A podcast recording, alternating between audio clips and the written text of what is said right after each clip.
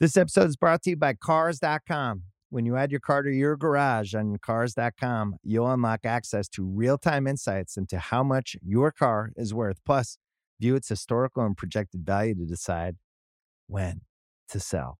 So, when the time is right, you can secure an instant offer from a local dealership or sell it yourself on Cars.com. Start tracking your car's value with your garage on Cars.com. This episode is brought to you by Jiffy Lube. Cars can be a big investment, so it's important to take care of them. I once got a car that I started out with 25,000 miles on. I got it to over 200,000 miles because I took care of it. You know how you take care of a car? You take care of the maintenance, the oil, the brakes, all that stuff. And if you don't, you can have a car just completely fall apart. When your car needs maintenance, head to Jiffy Lube. They provide automotive excellence at speed. Get your oil change, brakes checked, tons of other multi care services. It's all done by expertly trained technicians who actually care about taking care of you and your car. Jiffy Lube, car more. To find coupons and start an instant online estimate, visit jiffylube.com. Welcome to Dissect, long form musical analysis broken into short, digestible episodes. I'm your host, Cole Cuchna.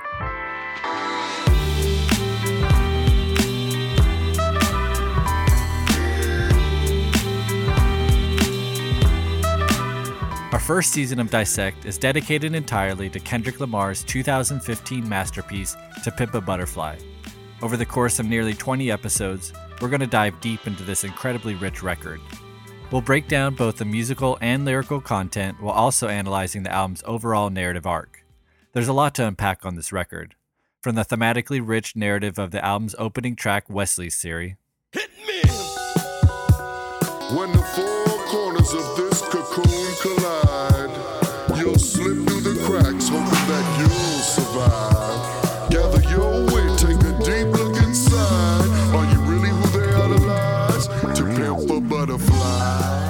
striking introspection and honesty of you, you the reason why mama and them leaving. No, you ain't shit. You say you love them. I know you don't mean it. I know you irresponsible, selfish. You deny you can't help it. Your trials and tribulations a burden. Everyone felt it. to the complexities of race, class, and identity on Blacker the Berry, I'm the biggest hypocrite in 2015. Once I finish this, witnesses will convey just what I mean. I mean, it's evident that I'm irrelevant to society. That's what you're telling me. Penitentiary would only hire me. Curse me till I'm dead. Church me with your fake prophesizing that I'ma be just another slave in my head. Institutional lies, manipulation and lies. Reciprocation of freedom only live in your eyes. You hate me. and of course, the dramatic conclusion in which Kendrick speaks to Tupac from beyond the grave. Do you see yourself as somebody that's rich or somebody that made the best of their own opportunities?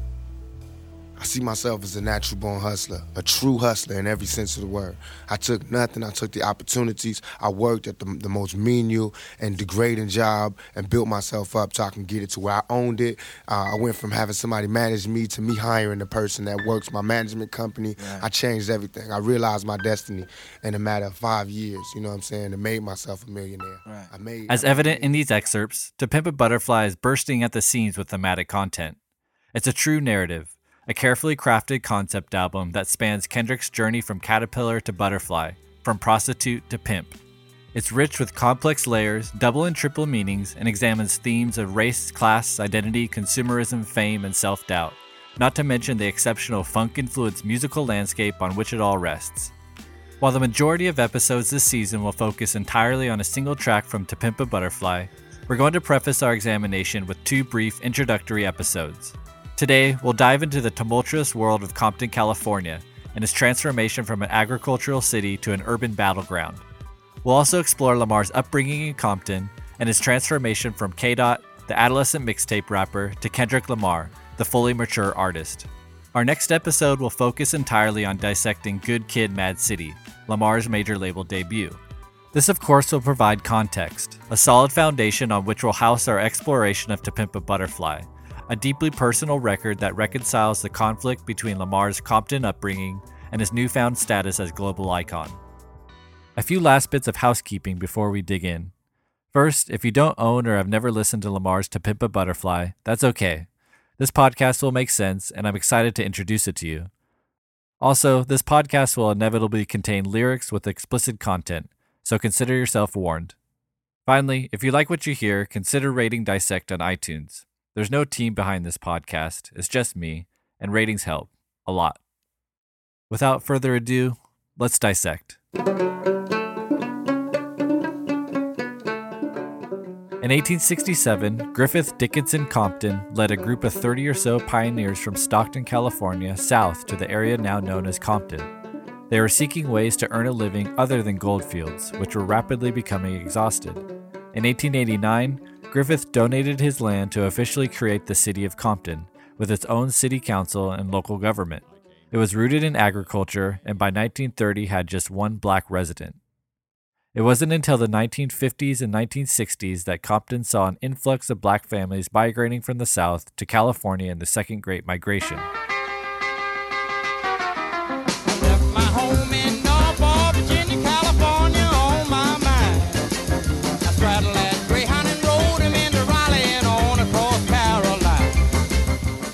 Looking for work and education, and to escape harsh discrimination, Jim Crow laws, violence, and racial bigotry of the South, many of these migrants traveled to California and settled in the west side of Compton, whose neighboring city Watts already had an established black community. At the same time, the Great Migration yielded a phenomenon known as white flight across the United States. Middle class Caucasian families fled from cities with this new influx of African Americans. With them, they took a healthy portion of the city's tax base. The federal government also assisted white flight by withholding tax dollars for maintenance of urban cities like Compton and instead invested in propping up new middle class suburban infrastructures, mostly inhabited by whites, and made off limits to blacks through redlining and residential segregation. This kind of institutional racism severely limited minorities from equal education and economic opportunities. Cities eroded, crime and poverty increased, causing frustration within the Compton and Watts community. That frustration peaked in the Watts riots of 1965, incited by the police's abusive treatment of Marquette Frye and Rena Price. Over 30,000 adults participated in the riots that targeted the police and the destruction of white owned businesses. Over six days, there were 34 deaths, 1,032 injuries, 3,438 arrests, and over 40 million in property damage.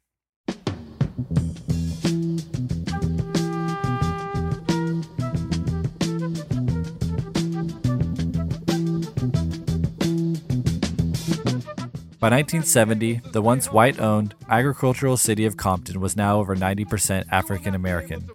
Poverty and crime levels continued to rise until peaking in the 1980s and early 90s, ushered in by the introduction of crack cocaine and increased gang activity. It should be noted that the U.S. government supported the influx of crack cocaine into urban LA communities by propping up and in some cases paying Nicaraguan drug dealers who distributed the drug to local gangs and individual dealers in LA. Of course, the solicitation of this cheap, highly addictive drug into poverty stricken communities had an awful degenerating effect. Homicide rates increased due to conflicts between dealers, addiction led to increased robbery and broken homes, incarceration rates skyrocketed due to the government's war on drugs and strict drug offense sentences that many feel targeted blacks and browns. For example, the sentence disparity between crack cocaine, a primarily black drug, and powder cocaine, a primarily white drug, was 100 to 1.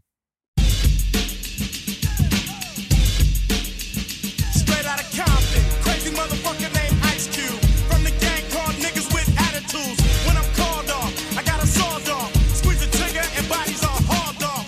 You too, boy, if It was into this world of drugs and gang violence that Kendrick Lamar Duckworth was born in 1987.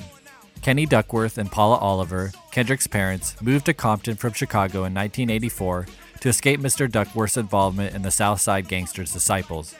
With $500 in their pockets, they stuffed their belongings into two black garbage bags and boarded a train to California. The two slept in cars, motels, and on park benches until they had enough money to afford an apartment, at which point they had Kendrick, the oldest of four children. Supplemented on welfare and food stamps, Paula cut hair and Kenny worked at KFC when he wasn't in the streets. Kendrick witnessed his first murder at the age of five when a drug dealer was shot in front of his apartment building. He recalls at age six witnessing his uncles, some of whom were Compton Crips, playing with shotguns and selling dope. Two of his uncles were incarcerated, and one was murdered in front of a burger stand when Kendrick was still a boy. Violence was a part of everyday life, and Kendrick grew, in his own words, immune to it. Still, Kendrick was a bright student in school, a quiet, observant boy who loved basketball and dreamed of being in the NBA. At age seven, Kendrick caught an unknowing glimpse into his own future.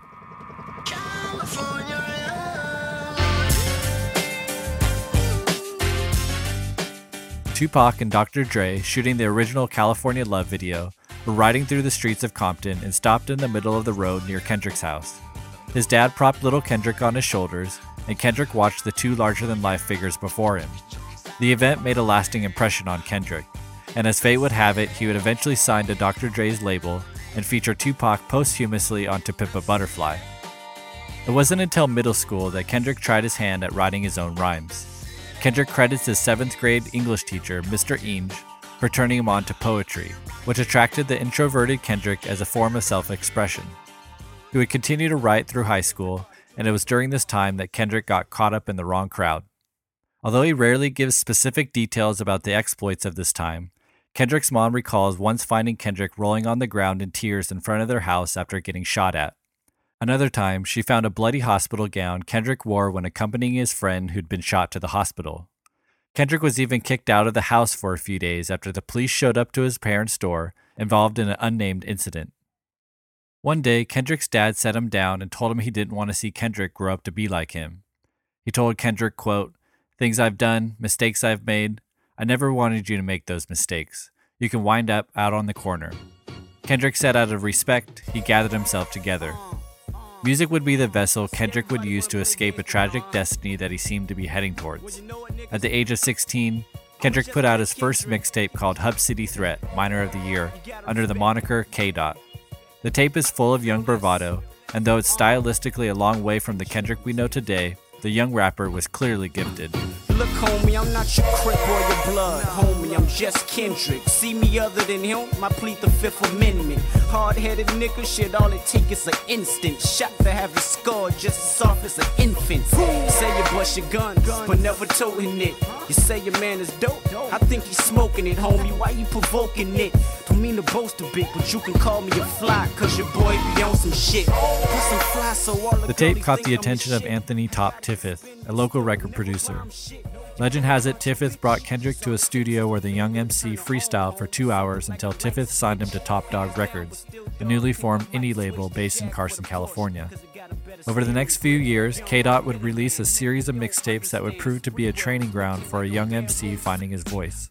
Through these mixtapes, including Training Day of 2005 and C4 of 2009, you can hear him developing his pen and solidifying his voice. While still heavy in young braggy bravado, Kendrick begins to introduce themes of Compton street living and self reflection.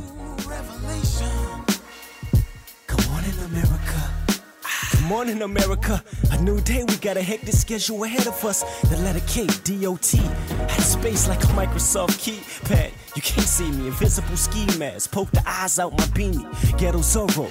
On the headlines, I leave feces. Shit on niggas, stick on my flow, coming plural. Multiple huffing, majority love it. I got the masses, meaning society's. Kendrick, still performing as K Dot, also began touring at this time with label mate Jay Rock, an opening for the likes of fellow Compton native The Game.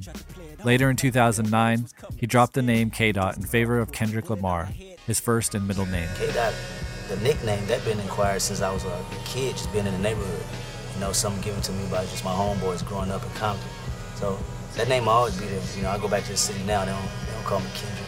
I just felt like it was it was a time for me to grow. You know, not only as a, a artist but as a person. I want the you know the world to know me for who I am. And um, I just sat back and reflect on why Tupac, you know, it's one of the greatest, why Big's one of the greatest, why is, because the people felt like they had a connection. It wasn't just a, a facade that you've seen on stage or on, you know on TV. People actually felt like you know there was a part, you know, of what you was going through and, and you know your worries and just life in general. You know, I said, you know, what what better way to start that rather than you know giving them my real name, let them know who I am as a person. Kendrick soon released a self titled extended play under his new moniker. With this release and name change, it was clear that Kendrick had a new vision for his music and himself as an artist. Let's listen to I Am from the Kendrick Lamar EP, a manifesto of sorts for an artist coming of age. See, y'all don't understand me. My plan B is to win your hearts before I win a Grammy. Kendrick Lamar.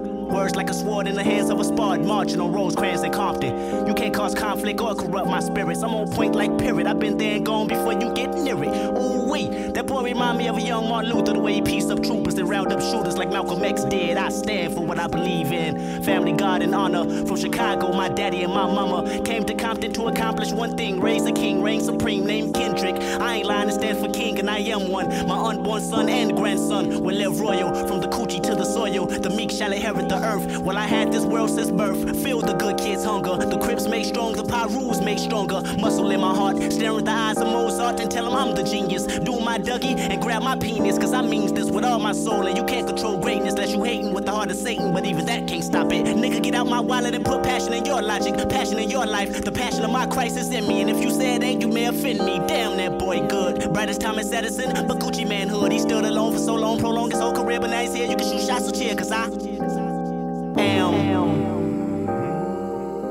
With a more acute focus on self reflection and purpose, Kendrick continued to record the mixtape Overly Dedicated in 2010, while touring extensively with Tech N9ne and Jay Rock. Upon its release in September of 2010, Overly Dedicated entered the Billboard Top 100, peaking at number 72. The song Ignorance is Bliss, along with its dramatic video that portrays Kendrick shooting a gangbanger in retaliation of a dead friend, would find its way to megastar and Compton native Dr. Dre.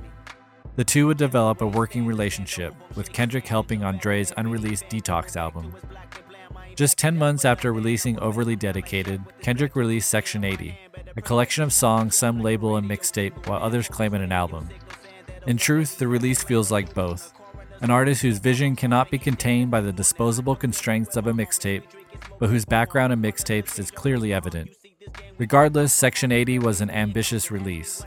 The album's title refers to both government funded low income housing known as Section 8 housing and the 1980s, the crack ridden decade in which Kendrick was born. The tracks are clearly connected thematically and loosely held together with a reoccurring skit that features an unnamed leader preaching to an audience around an intimate campfire. Gather round. I'm glad everybody came out tonight. As we stand on our neighborhood corner, know that this fire that's burning represents the passion you have. Listen. In this way, the tracks come off as sermons, with Kendrick speaking directly to his community. Though the album is heavily themed in drugs, sex, and violence, rather than flaunting and glorifying these issues, Kendrick provides insights to why his community commonly falls victim to these vices. If these other niggas wrote it. And everything on TV just a figment of imagination. I don't want no plastic nation. Dread that like a Haitian. Why you motherfuckers waiting? I be off the slave ship, building pyramids, writing my own hieroglyphs. Just call it shit high power. Nigga, nothing less than high power. Section 80 clearly displays Kendrick's new vision as an artist and his desire to elevate hip hop, himself, and his community to new heights through self analysis, self empowerment, cultural criticism, leadership, and unmatched lyrical prowess. The album concludes with Ab-Soul, Lamar's label mate, asking Kendrick, and perhaps the world at large, a question. Kendrick replies with a proclamation of purpose, warning critics to not mistake him for another half truth rapper talking about hoes, clothes, and money, but as someone thoroughly examining these vices, their history, their purpose, their pitfalls. Let's hear it. Can you repeat that for me, soul? What's your life about? Enlighten me. Is you gonna live on your knees or die on your feet? Is you gonna plead the fifth or sound the horn? The time is now, my child. Come on. See, a lot of y'all don't understand Kendrick Lamar because you wonder how I can talk about money, hoes, clothes, God, and history all in the same sentence. You know what all them things have in common? Only half of the truth, if you tell it. See, I spent 23 years on this earth searching for answers. Till one day I realized I had to come up with my own. I'm not on the outside looking in, I'm not on the inside looking out. I'm in the dead fucking center looking around. You ever seen a newborn baby kill a grown man? That's an analogy for the way the world make me react. My innocence been dead. So the next time I talk about money, hoes, clothes, God, and history all in the same sentence, just know I meant it and you felt it, cause you too are searching for answers. I'm not the next pop star, I'm not the next socially aware rapper. I am a human motherfucking being of a dope ass instrumentation. Kendrick Lamar. At just 23 years of age, Kendrick still seems set on proving himself as an MC. And for that reason, Section 80, at least by comparison to his later works, feels slightly unpolished. Still, Section 80 is a triumph and garnered high praise within the hip hop community, and remains an underground classic. Just a month after its release, Kendrick was named the new king of the West Coast by Dr. Dre, Snoop Dogg, and The Game at a concert in LA. Within six months, Kendrick was signed to Aftermath, Dr. Dre's branch of the major label Interscope. He also leveraged his demand to ensure TDE, the label that signed him when he was 16, received a joint venture deal with Interscope. It would seem the national stage was now prime for Kendrick Lamar. With backing by Dre, major label funding, national distribution, a strong sense of purpose, and years spent in the studio perfecting his craft, Kendrick would go to work on his pivotal major label debut, Good Kid, Mad City. I think at this point it's important to recognize that with the hype and backing, Kendrick could have easily chosen a formulated, commercialized path. He had his choice of top producers, songwriters, and collaborators to make any type of album he'd like. But as we'll discuss in more detail later, Kendrick's actions and decision making aligns with his messaging on record. He would choose a path of artistry and storytelling over a traditional commercial album. Those geniuses reveal when you realize he obtains both through carefully calculated maneuvers. Good Kid, Mad City is a concept album that spans one pivotal day in Kendrick's teenage upbringing in the streets of Compton. It's a coming of age story that displays Kendrick's transformation from K Dot to Kendrick Lamar. The album is widely deemed a classic, which in hip hop circles is equivalent to masterpiece, and I can't wait to explore it with you next time on Dissect.